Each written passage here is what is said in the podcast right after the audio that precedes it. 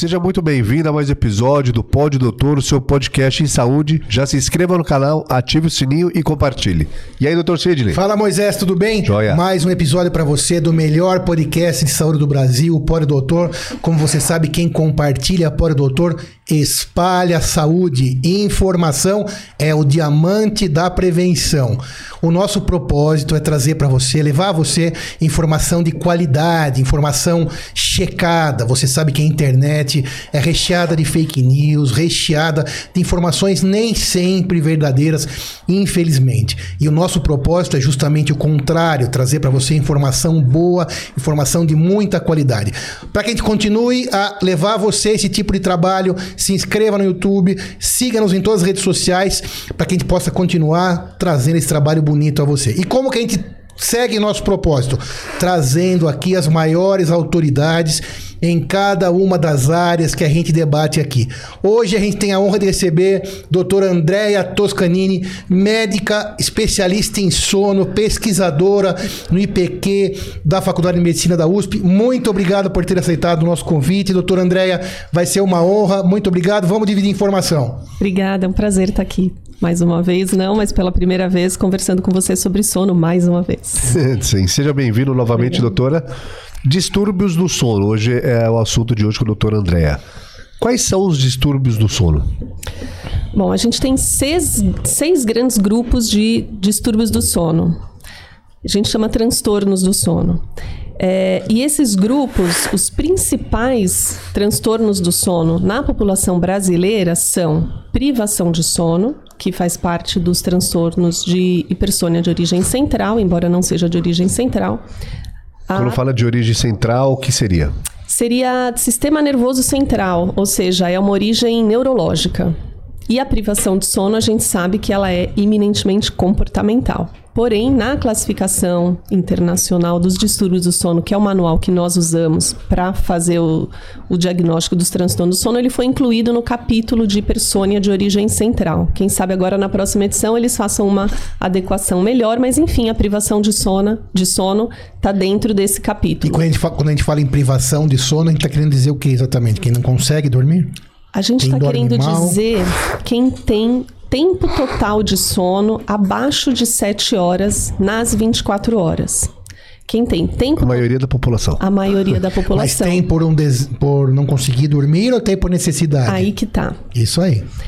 Seja porque não consegue, seja por necessidade, privação imposta, ou seja, a gente, nós nos impomos uma rotina de dormir menos, ou porque eu tenho uma insônia. Se eu tenho um encurtamento do tempo total de sono, eu estou privada de sono e todas as consequências da privação de sono. A gente vai conversar, se der, não sei, sobre esse diagnóstico diferencial de insônia e privação de sono. Mas a privação de sono, ela, ela é uma pandemia. Ela acomete cerca de 45% da população mundial. No Brasil, de longe, ela é, a, é o principal transtorno do sono e muitas vezes ele não é visto como uma doença, como um transtorno e, consequentemente, ele não é tratado adequadamente. Então, a gente pode dizer que toda e qualquer pessoa que dorme menos de 7 horas sofre de privação de sono. Sim. Não, é, não, é, não existe pessoa, não existem pessoas que possam dormir 6 horas e não estarem doentes? Existe... Por exemplo, eu que tem um costume já desde então, muitos anos existe, existe dormir um, menos. É, existe uma linha muito tênue, né? A Organização Mundial da Saúde, eles, eles criaram um range de 7 a 9 horas para adultos de 18 a 59 anos, é o tempo ideal de sono. Quando se dorme menos que 7 horas, a gente precisa avaliar alguns critérios. Né? Primeiro, sintomas no dia seguinte, sintomas diurnos, em curto prazo, médio prazo e longo prazo. Sintoma em curto prazo, diretamente associado ao sono, mais comum é a sonolência, né? A gente tem sono no dia seguinte, é, ou a gente boceja, ou a gente fica cansado, ou a gente precisa fazer cochilo. Então, se você dormiu bem, quem dorme bem, no dia seguinte não pode bocejar, nem sentir sonolência, não. nem cansaço excessivo. Não, Uma não. espécie de vontade de querer dormir. Não, é então, claro você que... sentiu, tá errado. Isso, é claro que assim, vai chegando o final do dia, o final da tarde, o nosso organismo, ele precisa repousar. Então, uma série de alterações fisiológicas vão acontecendo para que eu consiga dormir. Né? Mas Existe 10 um da mecanismo... manhã, 11 da manhã não, é não é para sentir pensar. isso. É.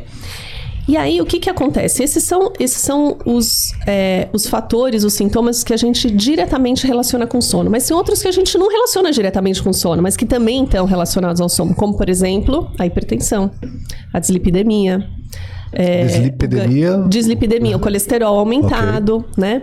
A resistência à insulina. Isso também é consequência da privação de sono. E muitas vezes a gente não enxerga isso como sendo consequência de privação de sono. Nem eu, paciente, e muitas vezes não médico, porque, como a gente estava conversando até agora há pouco, não se ensina a medicina do sono na faculdade. Por quê?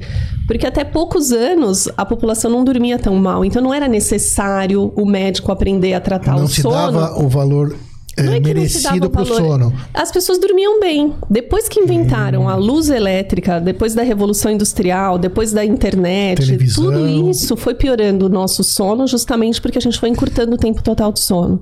Né? Com a revolução industrial veio aquele conceito da produtividade, de que você não pode dormir para não perder tempo. Então isso foi encurtando, né?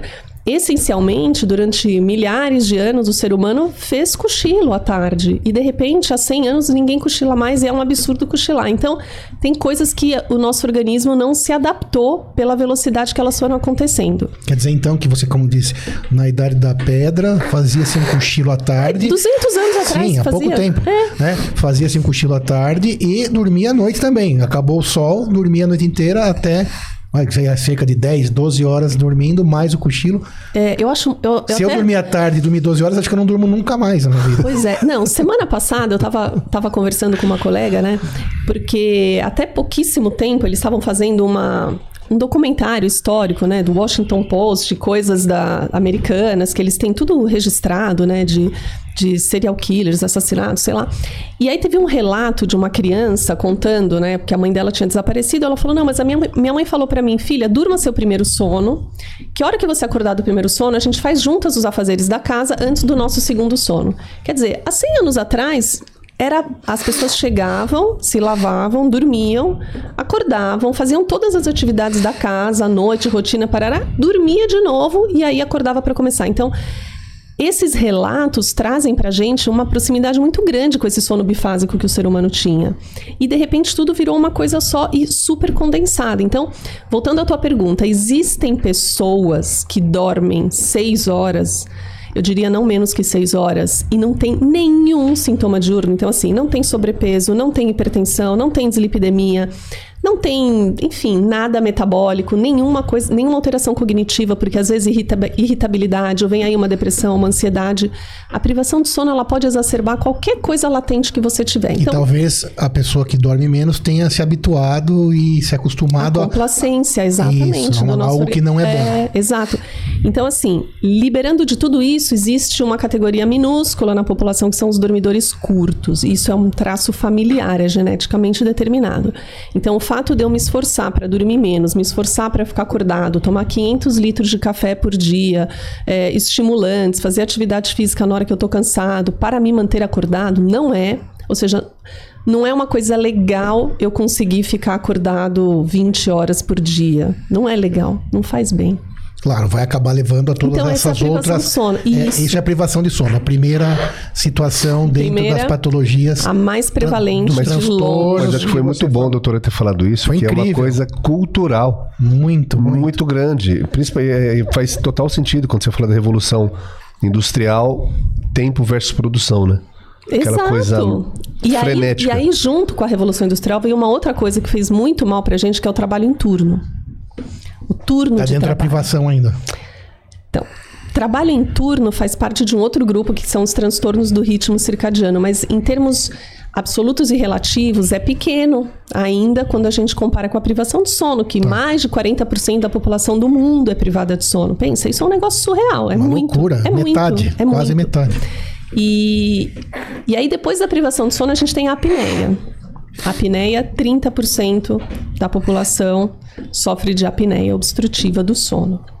O que, que é a apneia obstrutiva do sono? São pausas respiratórias que acontecem ao longo da noite e elas e a gente tem três consequências importantes da maioria dos transtornos do sono que são o encurtamento do tempo total de sono, a fragmentação do sono e uma que é exclusiva da apneia, que é a hipóxia intermitente.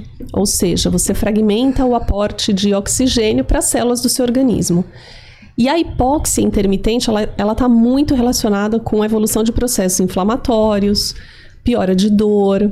Então, assim, é um fenômeno que acontece só na apneia e ele tem uma alta repercussão metabólica em função da gente ter essa coisa da inflamação muito presente, é, resistência à insulina, ganho de peso. A apneia tem, a apneia é um mundo e ela é a segunda mais prevalente. Depois vem a insônia.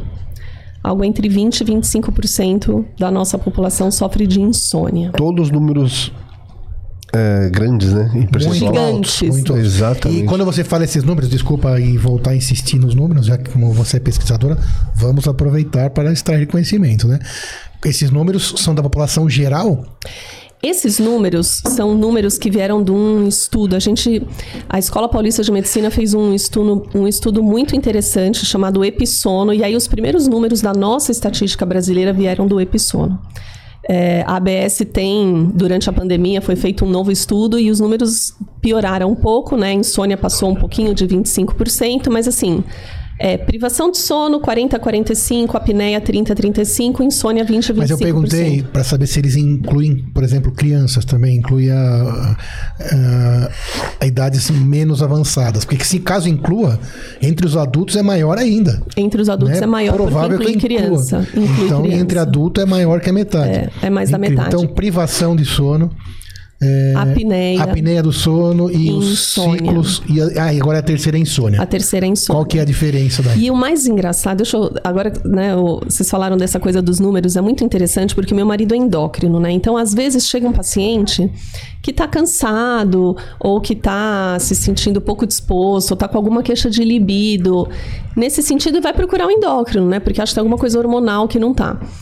E aí, quando a gente pergunta quais são as possíveis causas dentro da endocrinologia, ah, pode ser hipotiroidismo? Pode. Pode ser um, sei lá, hipogonadismo hipogonadotrófico? Pode, pode. Mas qual é a chance disso ser um transtorno de sono e disso ser uma doença endócrina? Por mais que você fale de tireoide, que é extremamente prevalente na população, é muito menor. É muito menor. E a gente nunca lembra do transtorno do sono, que ele tá aí. Isso que eu não tô sobrepondo. Porque se eu Sim, pensar. se você não é? juntar, é isso que eu tô pensando. Se você juntar quem tem ou insônia, ou privação do sono, ou apneia, já É vão monstro. se somar, somar, É, somar, então, dá um assim, número maior ainda. Se a gente parar para pensar do ponto de vista seco, eu atendo 10 pacientes no meu consultório. No mínimo, metade tem transtorno do sono. Quem faz diagnóstico de transtorno do sono no consultório? Todo mundo tem que fazer. Todo mundo. Você não precisa saber tratar, mas você tem que saber identificar. É, pelo menos saber encaminhar, né? Porque assim, Sim, medicina esses é muito. três, A gente, esses três a gente tem que saber, a gente tem que saber pegar. Por quê? Porque é muito prevalente. É igual hipertensão. Eu tenho que saber modular uma hipertensão básica. Eu tenho que saber quanto que é uma glicemia, que pode ser um Claro. paciente.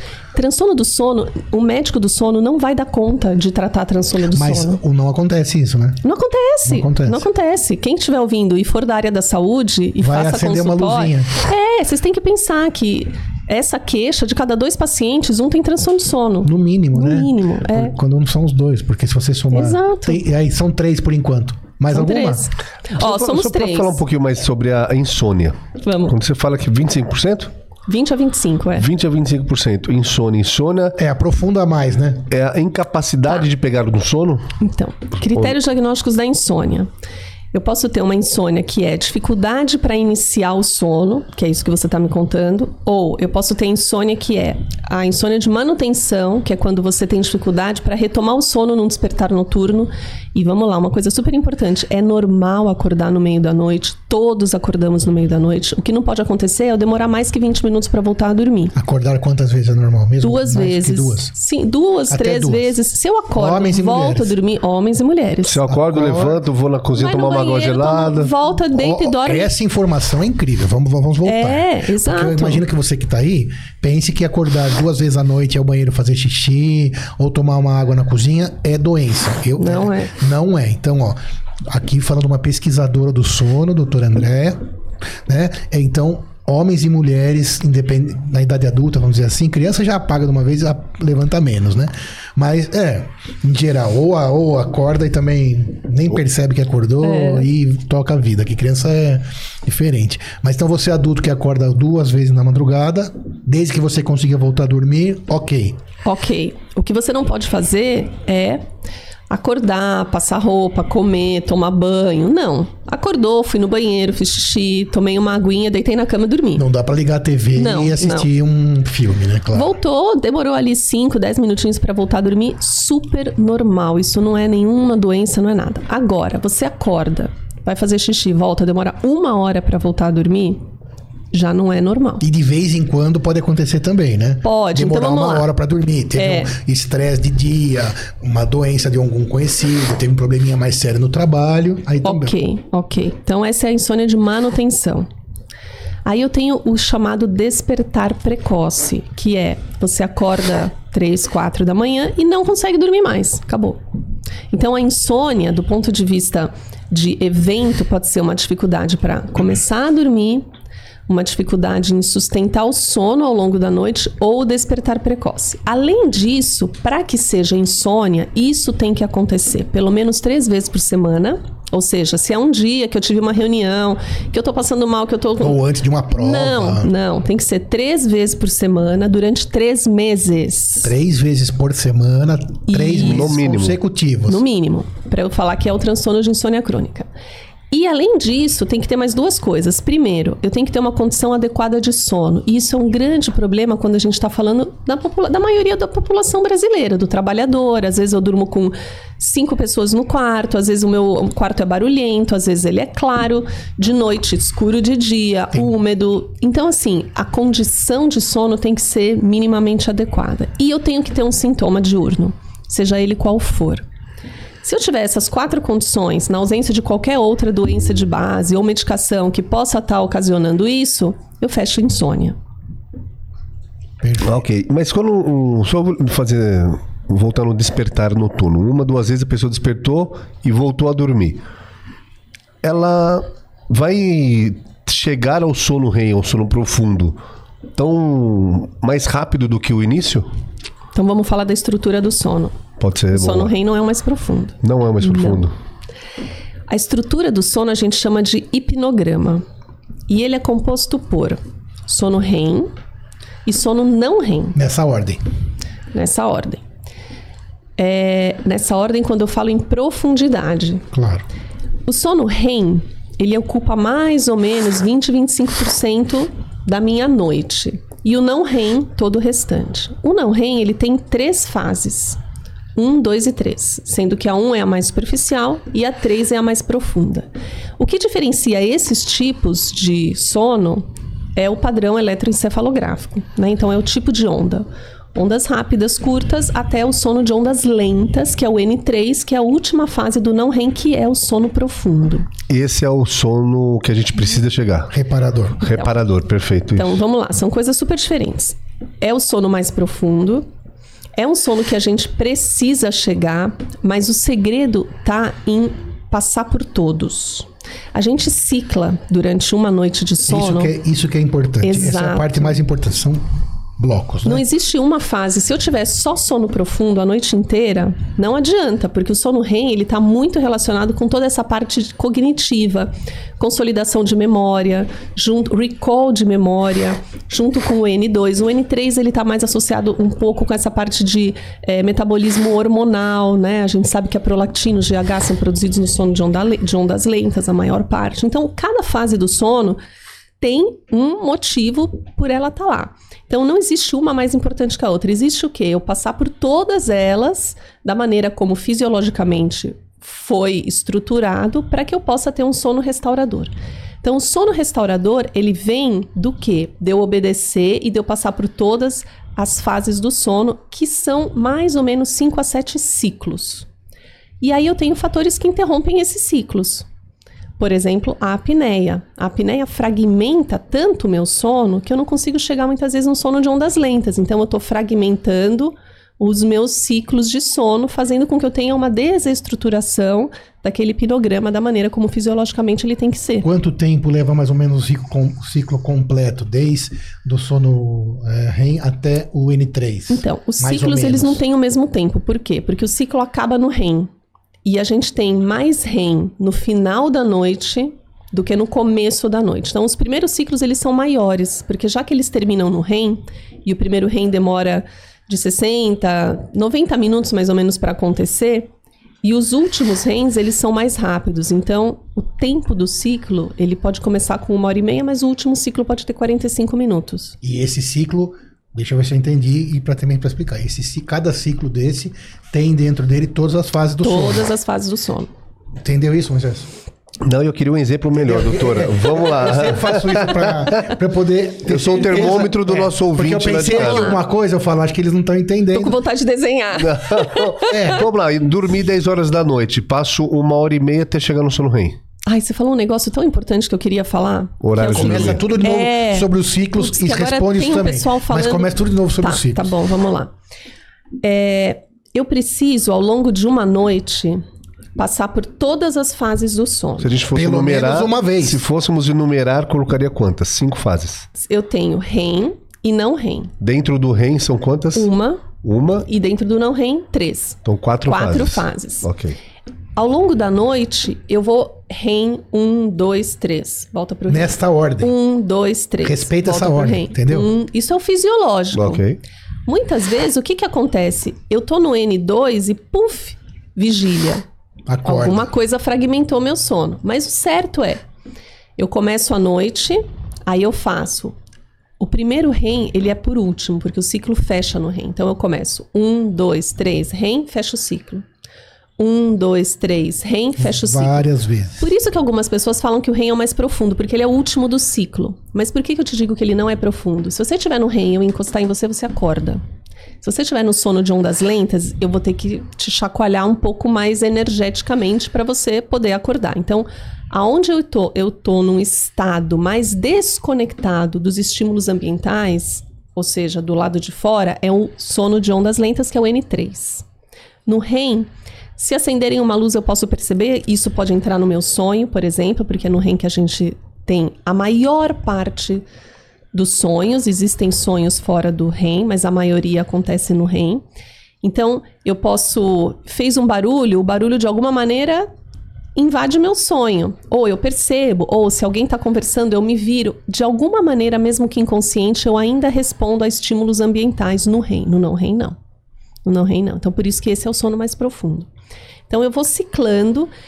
Sono de ondas lentas, eu tenho um e dois ocupando 55% da minha noite, três, 20 e o, e o REM 20 a 25%. Então, essa é a distribuição.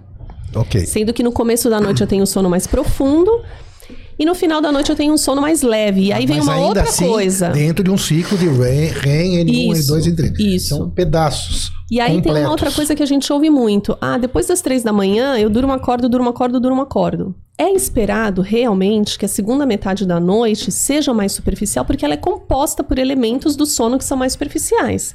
Então, se no começo da noite vai ser muito difícil você acordar, se alguém acender a luz, se alguém entrar, abrir o armário, na segunda metade da noite vai ser mais fácil você perceber isso, o que não quer dizer que você está dormindo mal. É a estrutura esperada e fisiológica da segunda metade da noite que seja dessa forma.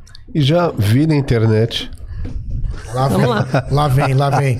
Quando fala vida internet, já vem coisa aí.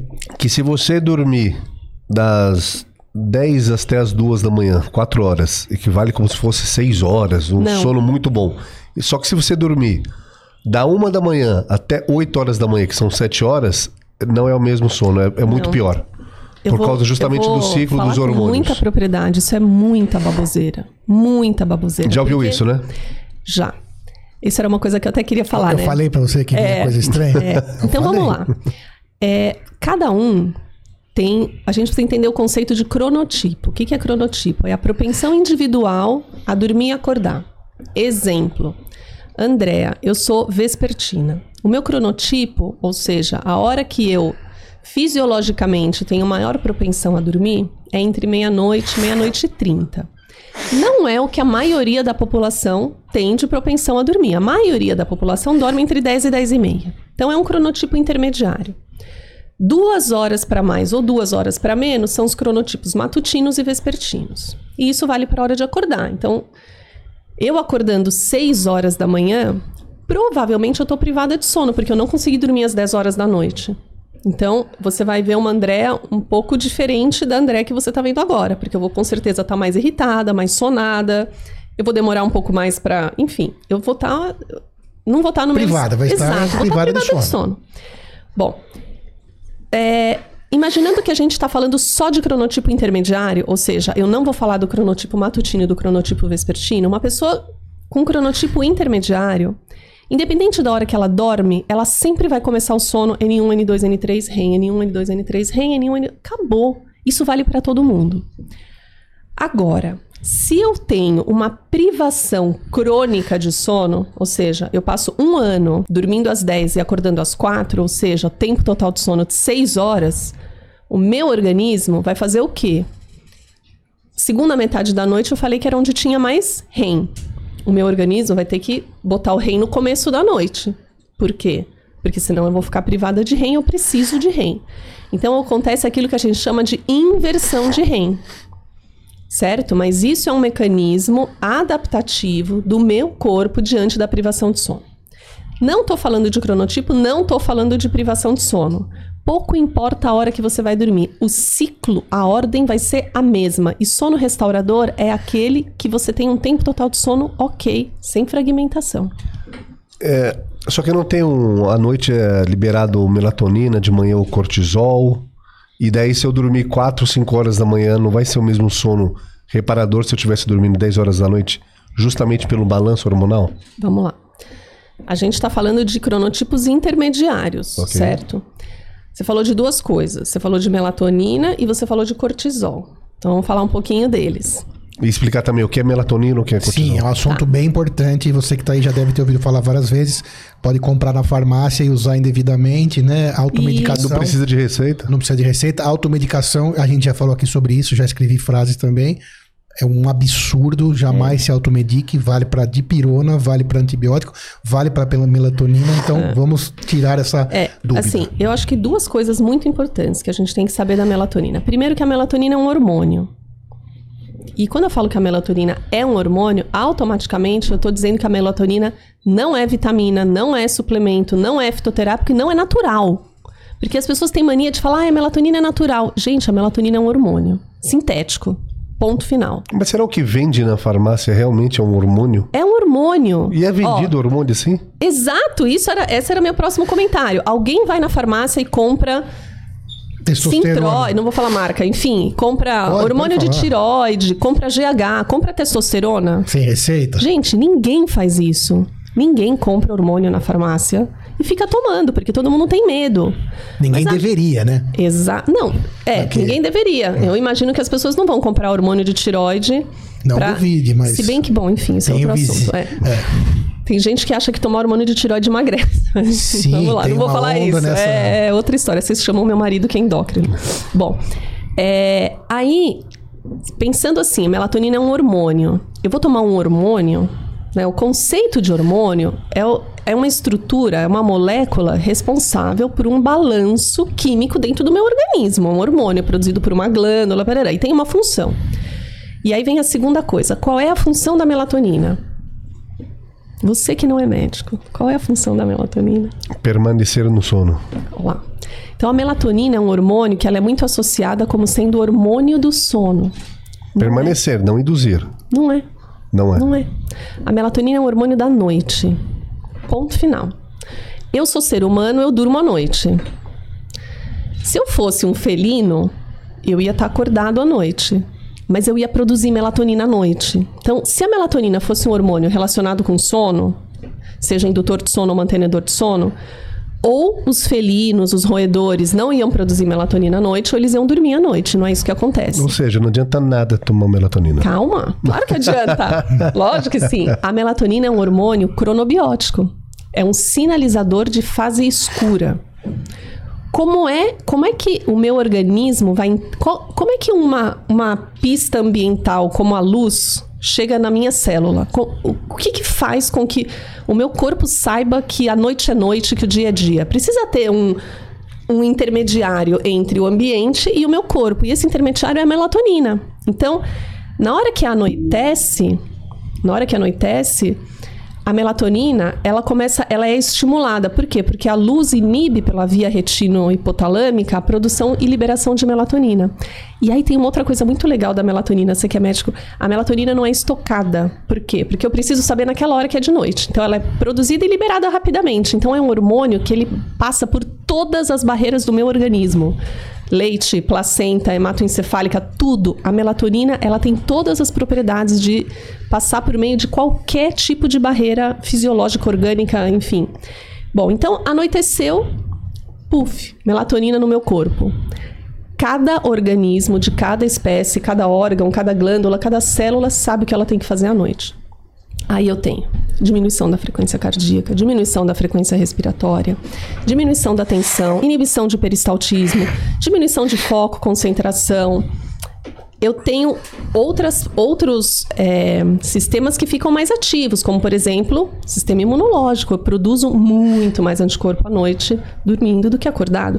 O sono, o sono na minha espécie faz parte da noite, então eu vou dormir. E aí tudo que o meu organismo precisa fazer à noite, prolactina, GH, tudo isso acontece porque a melatonina está circulando. Na hora que a melatonina, na hora que amanhece, não tem mais melatonina, é um sinal de que eu tenho que passar para o modo dia.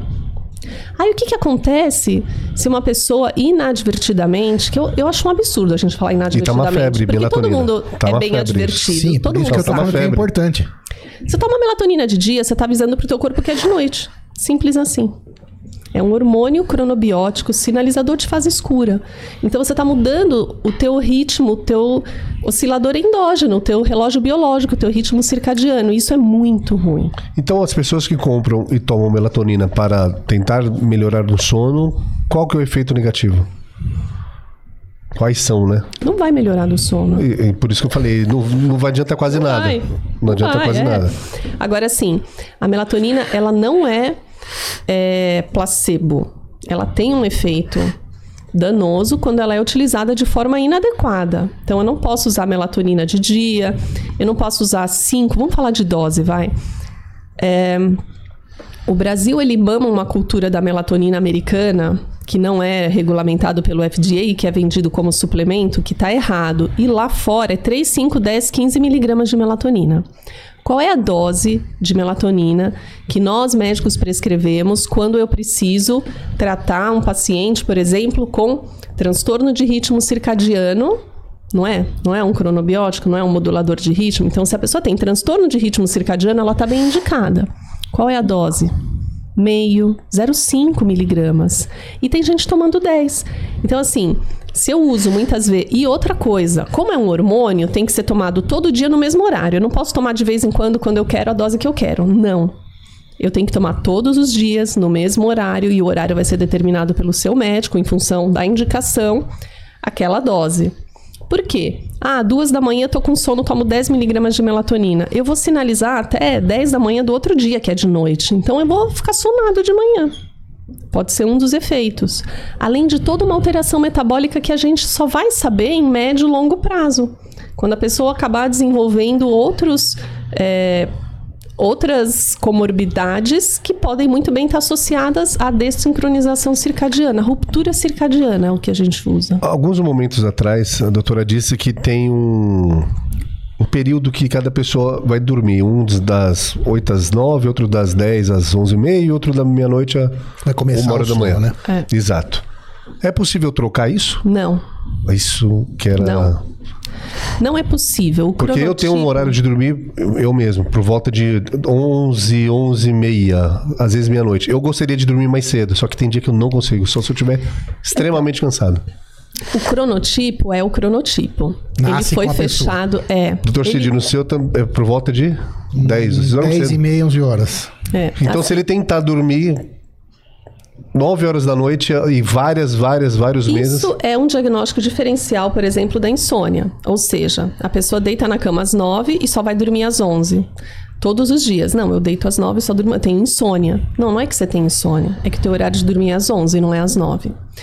Mas aí, assim, a gente tem duas coisas importantes. Primeiro, o cronotipo ele se fecha lá na infância e adolescência. Então a gente não consegue mudar o cronotipo. Só que muitas vezes o cronotipo é incompatível com a vida social, Sim. profissional. Então, o que, que a gente precisa fazer? A gente precisa usar outros sinalizadores ambientais que nos ajudem a dormir mais cedo. Quais são esses sinalizadores principais? Né? Luz, atividade e alimentação. Então eu preciso me expor à luz pela manhã, assim que eu acordo, 20, 30, 40 minutos de exposição à luz, para eu criar uma memória luminosa importante da manhã, para eu inibir a minha melatonina, porque se eu sou vespertina, eu vou talvez ter melatonina um pouquinho até mais tarde do que o matutino, então eu vou inibir minha melatonina. Aí eu vou me alimentar, o horário da refeição vai ser sempre o mesmo dia, o horário de é, vai ser sempre na mesma hora, o horário da atividade física vai ser sempre na mesma hora. E aí eu posso sim, e nesses casos está indicado, eu tomar melatonina, se eu quero dormir 10 horas da noite, eu tomar ela 45 minutos antes do horário que eu quero dormir.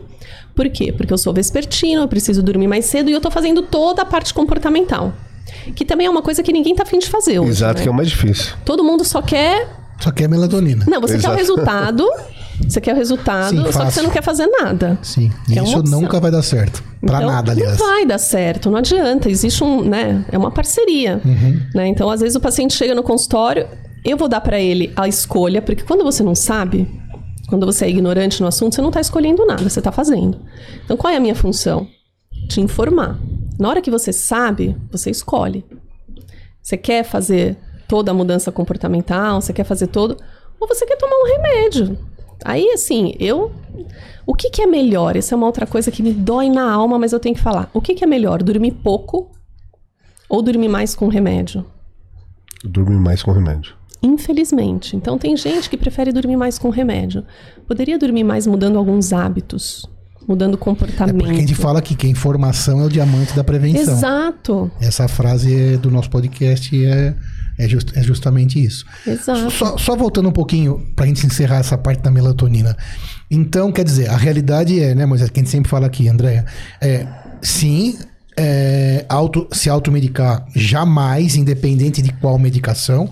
Em relação à melatonina, que virou um pouco de modinha, né, Moisés? É, a gente, Muito, viu, né? Maria Júlia? Exatamente. virou modinha.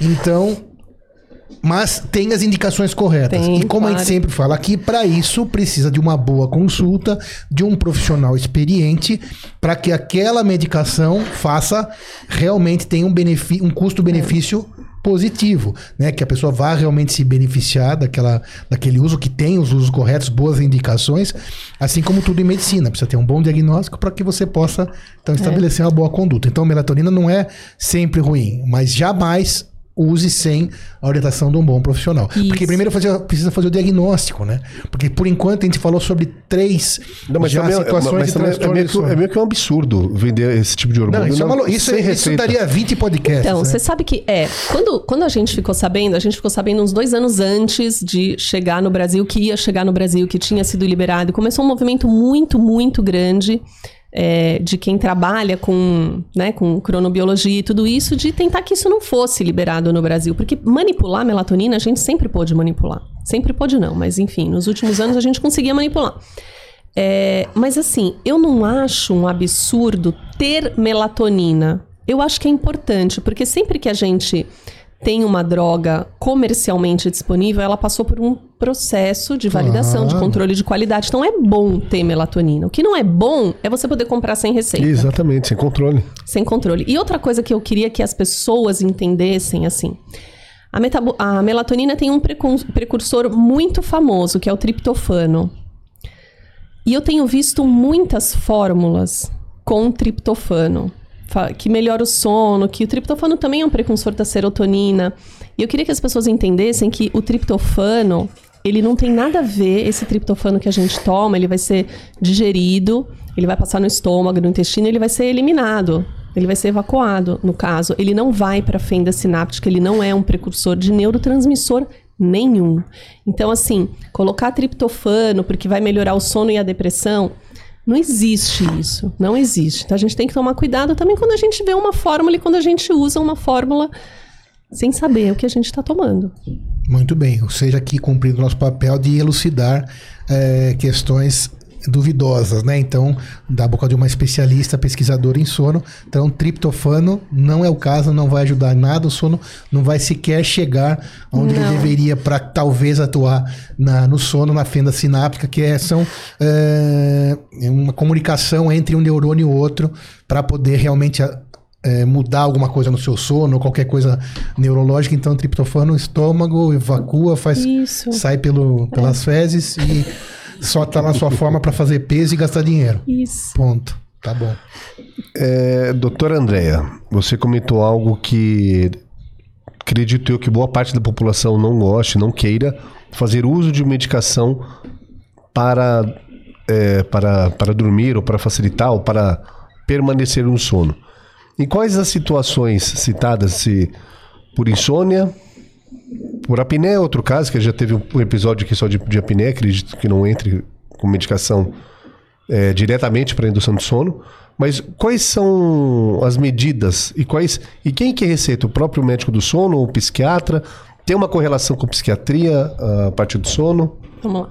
Ansiedade ou Insônia. A insônia, o tratamento padrão ouro no mundo da insônia se chama TCC. I, no caso, que é a terapia cognitivo comportamental para insônia. É um protocolo onde a gente ensina o paciente em psicoeducação, técnicas, né? A gente dá ferramentas para ele. Higiene do sono tem a ver com Higiene isso? do sono, controle de estímulos, restrição de tempo de cama, tudo isso. Mas a gente trabalha um pouco com a reestruturação cognitiva. Porque assim, eu só faço uma coisa porque eu acredito que vai funcionar. Né? Então, por exemplo, eu deito na cama às nove porque eu acho que se eu deitar antes, eu vou dormir antes. Só que muitas vezes isso não acontece, mas eu acho. E por que, que eu acho que se eu deitar antes, eu vou dormir antes? Porque eu não sei o que é cronotipo. Porque eu não sei como que é a minha estrutura do sono, porque eu não entendo. Então, assim, a gente educa, a gente ensina e a gente pega quais são os conceitos errados que cada paciente tem. E às vezes ele acha que, ah, uma noite de sono vai destruir a minha semana. Não vai destruir a tua semana. Mas ele precisa se empoderar disso. Então, a gente faz uma reestruturação cognitiva junto com medidas comportamentais, num protocolo relativamente simples, que a gente faz desde o HC até o consultório particular XPTO do, de onde for, do mundo, de Stanford, é o mesmo protocolo. E quem que faz? É 8 a 10 psicólogo? sessões. Ou A TCCI? Isso. Pode ser feita por médico? Pode, mas existem grandes especialistas psicólogos que só fazem isso. Então, insônia. trabalham com insônia. É, insônia, 90% das insônias se resolve com TCCI. Existe um tipo muito específico de insônia, é um fenótipo da insônia, que é a insônia de curta duração. Essa insônia, a maioria dos pacientes a gente precisa medicar. E são pacientes que habitualmente já têm é, um modus operandi saudável, ou seja, que eles não têm grandes é, disfunções, eles não têm é, hábitos errados, eles só que eles têm um encurtamento do tempo total de sono e eles, do, e eles têm consequência. Então, esse paciente eu preciso medicar. Mas isso é menos de 5%. A maioria resolve com TCCI. A maioria da, da- Das insônias. das insônias é, são medidas comportamentais. Comportamentais, ponto final. 90 a 95%. comportamental. Privação de sono é muito mais comportamental do que insônia, porque a privação de sono ela é imposta. E quando eu falo imposta, sou eu que estou me impondo a É privação como de se sono. fosse uma escolha entre aspas. Sou eu não. Sim. Pode ser a sua mãe, o seu pai que te impôs lá na sua infância e você acaba permanecendo. Aí a gente está falando seu de trabalho crenças. também. O seu trabalho. exatamente. Cultural, exatamente. Mas pode ser que você não tenha dolo, mas você tem culpa. Isso. E aí o que, que acontece? A gente precisa pensar no nosso dia, começar às 24 horas, tirando 8 de sono. Então eu vou pensar o seguinte: o meu dia tem 16 horas. Acabou. 8 é inegociável. Não tem pra onde. Só que eu sempre deixo pro final. Então, por exemplo, Ah, eu trabalho 8 horas, mais uma de almoço, 9. Ah, eu tenho duas horas de deslocamento, 11. Eu tenho mais duas, duas horas e meia de refeição, 13 horas e meia, 14 horas. Ah, eu faço duas horas de academia entre ir voltar a fazer academia. Acabou. 15 horas. Ah, mas eu quero hoje ir no supermercado, não sei o quê, duas horas, 17 horas. Na hora que você vê, não sobra tempo para dormir. Por quê? Que você começou o teu dia contando com tudo menos o sono. Então a gente tem que começar o nosso dia, a nossa conta tem 16 horas. Não dá para ir no supermercado no mesmo dia que eu vou no dentista, não dá para ir no banco no mesmo dia que eu vou no cartório, não dá. Se você for fazer duas coisas no mesmo dia, você pode ter certeza que você vai ficar privado de sono. Simples assim. Então, essa gestão de tempo É é, fundamental. fundamental para a gente dormir bem. E, e quem tem um cronotipo. Cronotipo que fala, né? De dormir meia-noite, só que tem que estar no escritório 8 horas da manhã, precisa acordar às 6. Então, Essa primeiro, pessoa- mais importante, essa pessoa fui eu até o começo da pandemia. A gente precisa ser muito disciplinado na rotina. A gente pode usar melatonina para tentar dormir mais cedo, ou a gente pode fazer um cochilo no meio do dia. Lembrando que quando eu falo em fazer isso, fazer um sono bifásico, porque eu tenho que nas 24 horas ter 8 horas de sono. Não existe compensação de sono.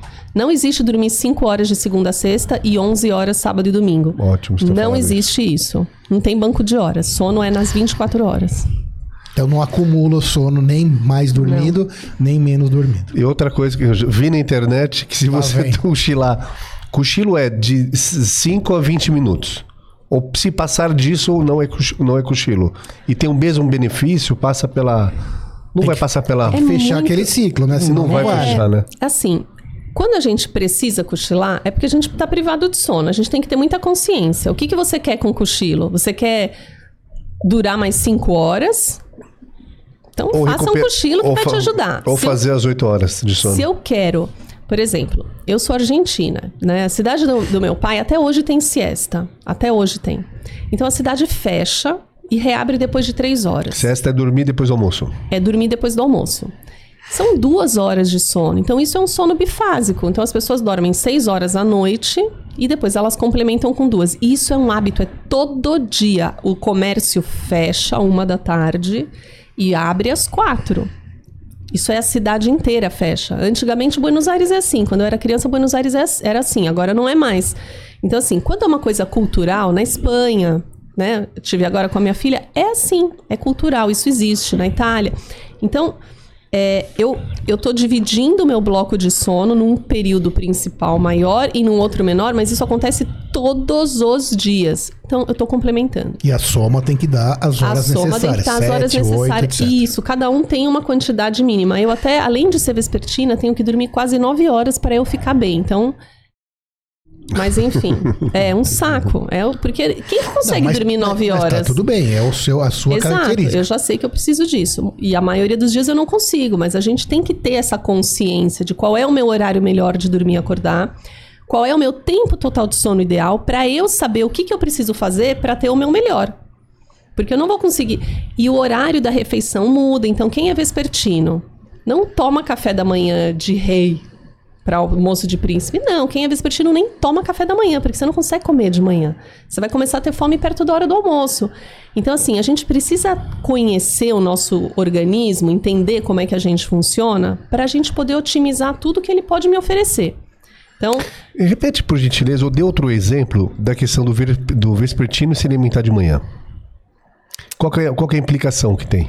A implicação é o seguinte: o meu relógio biológico, ele não é simplesmente a hora de dormir e acordar, é todas as coisas que estão rodadas. Então, o meu sistema digestório, eu nem sei se ele está funcionando, seis da manhã. É claro que na hora que eu começar a comer ele vai funcionar, mas não era o horário programado para ele funcionar. É a mesma coisa que uma fábrica que abre às oito, você querer colocar é, uma máquina para rodar às seis da manhã. Vai rodar. Se você acender a luz e ligar, vai rodar? Vai rodar, mas não vai estar funcionando do jeito que tá. Todos os funcionários não vão ter chegado ainda, nem tudo vai estar ligado adequadamente, pode ser que não esteja limpo. E essa coisa de limpo, depois eu quero falar um negócio sobre. Mas enfim, então assim, vai funcionar? Vai, mas não vai ser o melhor da fábrica. Não vai ser o melhor calçado que vai ser produzido, certo? A mesma coisa é isso. Se eu tô me alimentando num horário inapropriado para o meu organismo, pode ser que eu não consiga usar todos os nutrientes daquele alimento que eu estou Vespertina ingerindo. é a pessoa que funciona mais à tarde. Que funciona mais, é, que dorme mais tarde, acorda mais tarde. O matutino dorme mais cedo, acorda mais cedo. Por matutino, jantar 10 horas da noite, ele vai passar mal a noite inteira. Ele não vai conseguir fazer uma boa digestão. Mas toma um porque café a fábrica tá rei, fechando. Mas consegue tomar um café melhor. Exato. E como que a pessoa sabe se ela é vespertino, matutino? Claro que algumas pode ter uma sensibilidade um pouco maior e se saber onde que ela se enquadra.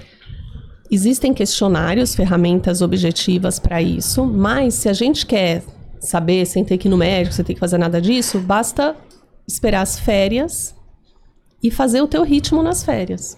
Sem se preocupar com a empresa, com a escola e tudo Sim, mais. sim. Respeitar o seu corpo. A gente tem um viés muito grande que é Entendeu? o eletrônico. O eletrônico atrasa muito a fase do sono pela exposição à luz. São três fatores que, a- que o eletrônico tem de ruim. Primeiro, que é a exposição à luz azul, que é a que mais inibe a melatonina. Segundo, que é o conteúdo. O conteúdo, ele é um conteúdo que é o ideal para cada um, né? Nós três, se a gente for pegar o celular antes de dormir, cada um vai ver uma coisa diferente, mas é o que você quer ver. É diferente da televisão, que ela te oferece. O celular, você vai atrás do que você quer. Então, é um conteúdo adictivo. E o terceiro fator é que a gente cria uma associação, ou seja, no ritual pré-sono eu coloco o celular. Então, naquele momento eu tenho que me desconectar, é o momento que eu crio. Então, às vezes, você não consegue dormir se você não pegar o celular. Nem que seja para pegar o celular, olhar qualquer coisinha. Então, a gente tem esses três fatores. E aí, quando eu digo nas férias, mas é nas férias sem eletrônico. Continuando, aí a gente falou sobre então a privação de sono, é, sobre a insônia. Não é- Eram seis, você tinha falado? Seis tipos de São transtorno? seis. Seis. Quais a gente não falou ainda? Posso falar uma coisa que eu acho super importante? Deve, você Que é sobre a manda. limpeza que você. Isso. Tá. é. Você que manda aqui, pô. Existe um sistema no meu cérebro que chama sistema linfático. Ele é muito parecido com o linfático, mas ele só tá dentro do sistema nervoso central. As células da glia. Por isso chama linfático, é produzido pelas células da glia. Olha. O que, que ele faz? Ele lava o meu cérebro toda noite. Se a gente ficar muito tempo acordado, a gente percebe que chega uma hora que você não consegue mais pensar. Não tem isso. Você tá lendo um negócio, aí você lê, não entendeu, lê, não entendeu. Puta, eu tô com sono, eu preciso dormir. eu Não tô com- vai, né? Não vai, não adianta. Por que, que não vai? Porque a gente teve um dia inteiro de reações químicas, porque o meu corpo é química pura, e química tem metabólito. E o metabólico fica ali Foi no sistema nervoso central. Agora, chega uma hora que eu preciso lavar. E essa é a hora de dormir, certo? Então, esse é o, é o processo S, que é o processo homeostático, um dos, dos processos que fazem com que a gente durma e acorde. Bom, excesso dessas substâncias, aí vem o sistema linfático, lava tudo para eu poder acordar limpinha. Esse sistema, os trabalhos da literatura falam que ele precisa, no mínimo, no mínimo, do mínimo, do mínimo, seis horas. O que, que acontece se eu durmo cinco horas? Sempre sobra um pouquinho. Sobra um pouquinho do quê? Beta-amiloide. O que, que o beta-amiloide está relacionado? Demência, Alzheimer. Então, sim, existe uma relação entre privação de sono e surgimento de doenças neurodegenerativas, principalmente Alzheimer. Tem várias outras, porque são várias outras substâncias tóxicas que ficam ali. Então, a gente precisa dessas seis horas para lavar o nosso cérebro. Sensacional. Muito bem. E tem mais, então, dos transtornos, né? Você Então vamos lá, falou. são seis, né? Então, um é insônia, e aí tem a insônia, transtorno de insônia crônica, insônia de curta, insônia curta e a recorrente. Aí eu tenho os transtornos respiratórios, que o principal é a gente já apneia. A gente tem Privação de sono. privação de sono tá nas hipersônias, né? Junto com hipersonia idiopática, narcolepsia, Klein-Levin, todas as outras hipersônias. A gente tem os transtornos de movimento. Peraí, todas as outras. Consegue falar bem rapidamente das outras? Narcolepsia, por exemplo. Narcolepsia é aquela que a pessoa tem ataques de sono. Então, você tem um, você dorme e durante o dia você tem ataque de sono incontrolável. Um ataque de sono depois do almoço é uma narcolepsia Não. ou não? ok. Não. É, e tem um tratamento específico, Você né? tá com ele agora? Não, não, mas, mas tive. Mas enfim. Teve hoje? tive hoje. Eu também.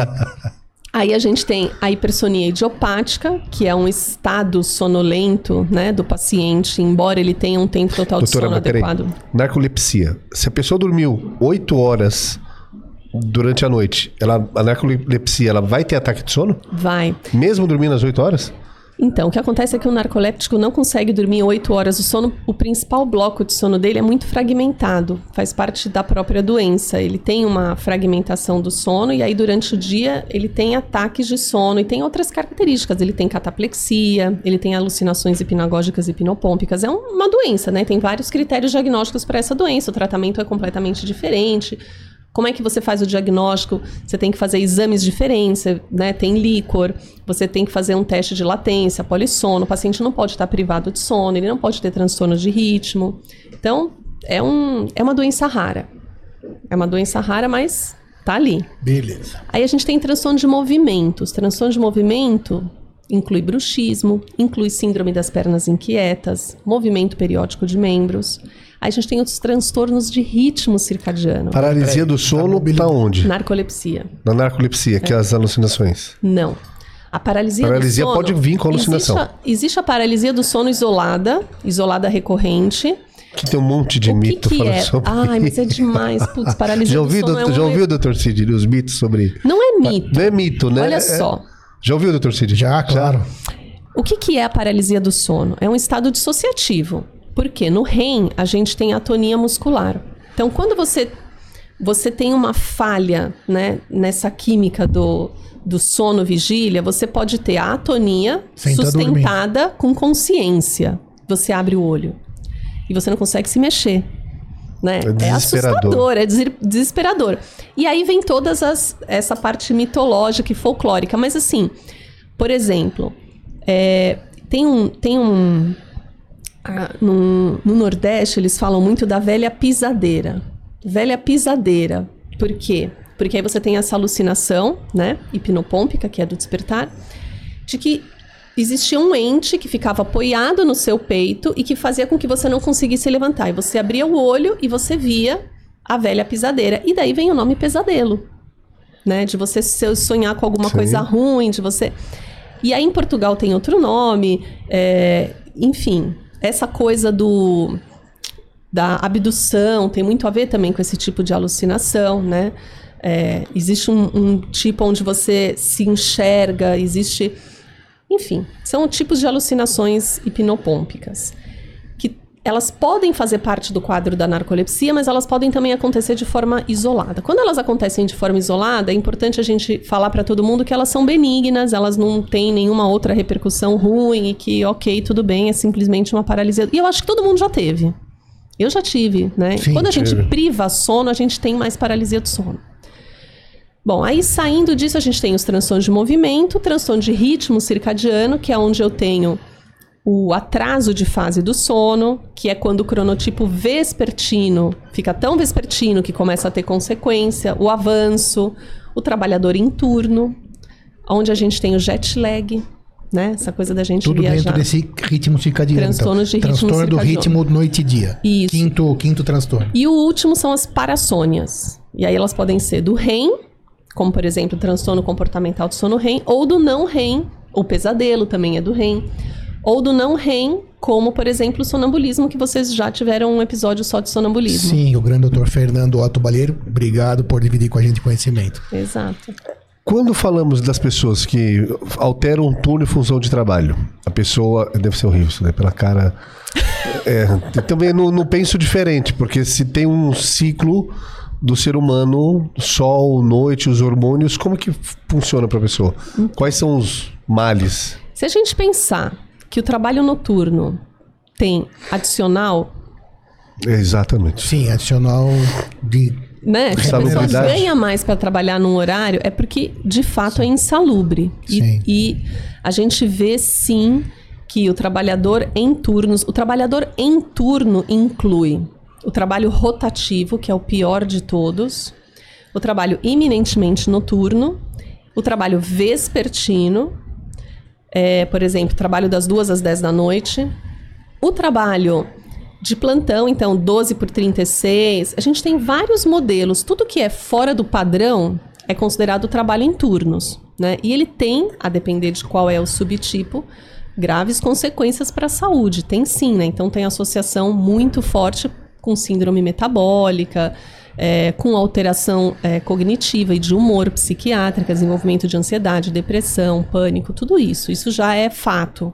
Né? O, que a gente, o que a gente precisa entender é a linha da nossa sociedade precisar desse trabalhador, como oferecer para esse trabalho. Porque o que acontece também é assim.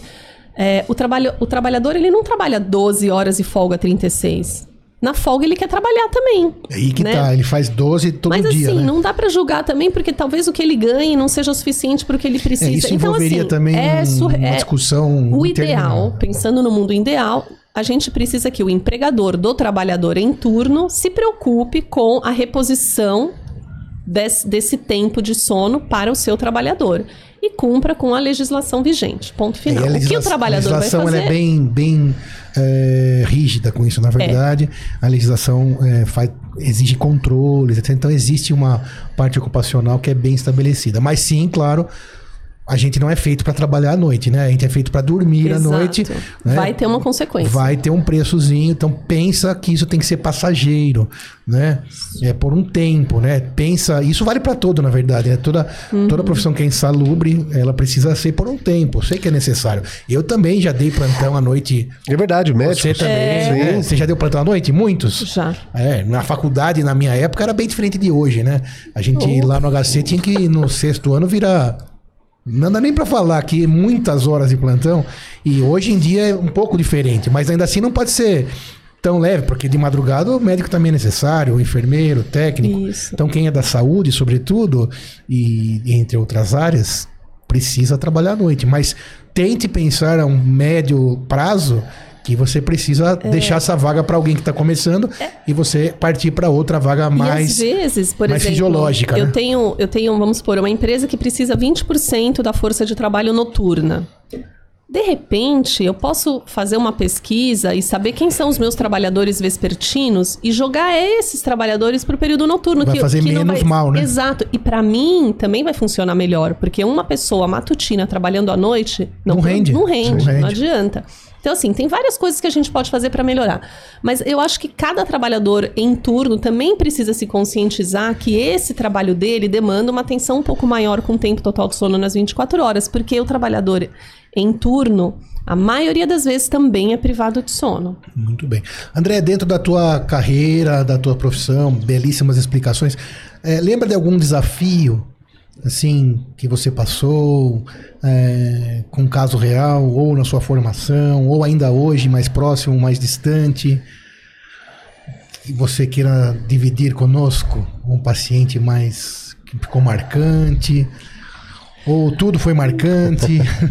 O meu desafio é conseguir fazer que o meu pai use o CPAP. Não consegui até hoje. É muito triste.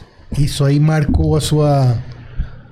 Sim, porque ele é uma pessoa que é metabólica, ele é hipertenso, ele é diabético, ele não faz atividade física. Vou botar ele para ouvir esse podcast. Boa, eu já falei da minha aqui também, né? E Que não- não ele é pra usar tem melatonina apneia e ele não usa o CPAP. E eu queria tanto falar para os meus pacientes, olha, meu pai usa CPAP e melhorou. Não, ele não usa o CPAP. O CPAP, pra você que tá ouvindo, é aquela pressão positiva que joga lá pra dentro do Isso. nariz e faz com que a apneia do sono desapareça. Claro que o ideal é emagrecer, ter outras, ver o porquê tem apneia, mas enquanto não resolve, o CPAP resolveria.